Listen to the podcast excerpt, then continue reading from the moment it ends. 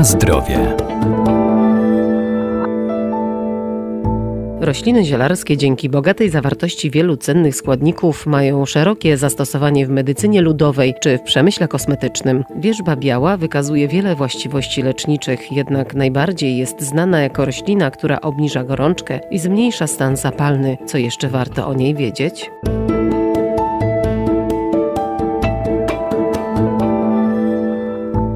Wierzba biała to drzewo, które powszechnie można spotkać w miejscach wilgotnych. Jej lecznicze właściwości znane są od wieków. Przede wszystkim działa przeciwbólowo i przeciwgorączkowo. Może być wykorzystywana zarówno wewnętrznie, jak i zewnętrznie. Wierzba biała, podobnie jak wiele innych gatunków wierzb, zawiera w sobie bardzo cenną substancję, która można powiedzieć, że rozpoczęła historię nowoczesnej medycyny. Doktor ogrodnictwa Arkadiusz Iwaniuk. Może dla niektórych nowoczesna medycyna to nie brzmi dobrze, ale no prawda jest taka, że cywilizacja zaczęła się lepiej rozwijać, czy powiedzmy nasze zdrowie społeczeństwa poprawiło się, kiedy zaczęto stosować również leki wyrównane, otrzymywane w sposób taki metodyczny na szeroką skalę i równocześnie tańsze i dostępne dla każdego. jednym z takich pierwszych leków była właśnie salicelina, czy kwas salicylowy, otrzymany w naturze z wierzby. Co ciekawe, lekarz, zresztą to był Włoch, który poszukiwał leku na przeziębienie, myślał w taki sposób, moglibyśmy powiedzieć, nieco dziecięcy, ponieważ obserwował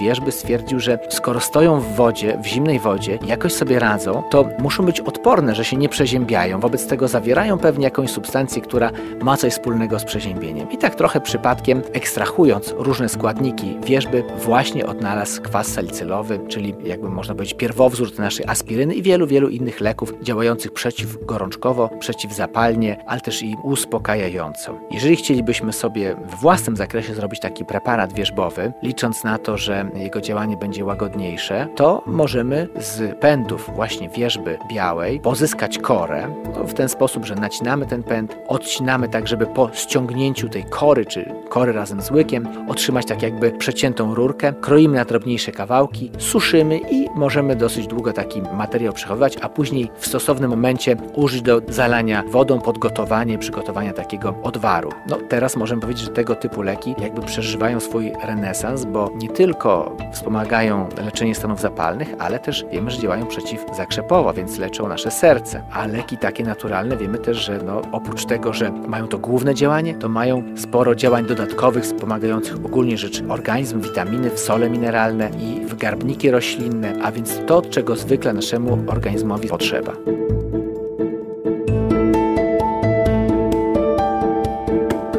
Na zdrowie.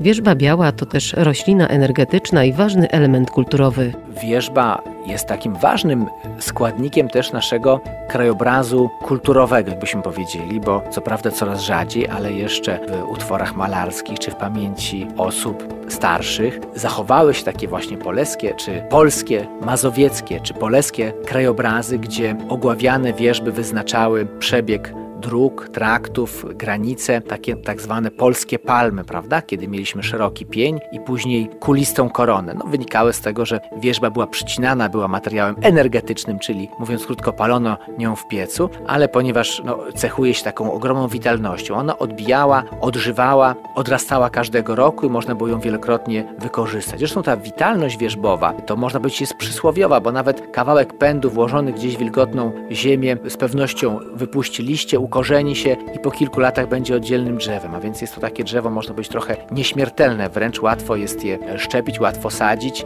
Występuje często w różnych podaniach, w legendach, w bajkach. Nawet u Christiana Andersena wiemy, że w Krzesiwie czarownica Krzesiwo chciała wydobyć właśnie z pnia wierzby. Nieprzypadkowo, ponieważ no, wierzby mają ogromne, duże pnie i czasami są w środku puste, że można niemalże tam wejść i znaleźć małe pomieszczenie. W przysłowiach mówimy czasami o gruszkach na wierzbie. Taki trochę temat ogrodniczy. Można by to różnie interpretować, ale warto też zwrócić uwagę, że te rozłożyste pnie wierzby czasami tworzą takie mikrosiedliska, gdzie wyrastają inne rośliny, a nawet inne drzewa. Stąd też na wierzbie może rosnąć jarzębina, a nawet grusza. Więc ta gruszka z wierzby nie do końca jest taka bajkowa. Czasami rzeczywiście można pomiędzy pędami wierzby znaleźć gruszkę.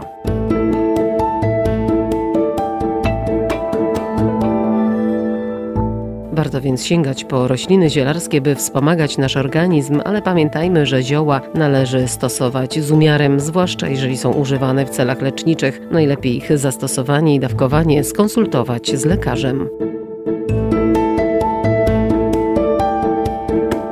Na zdrowie.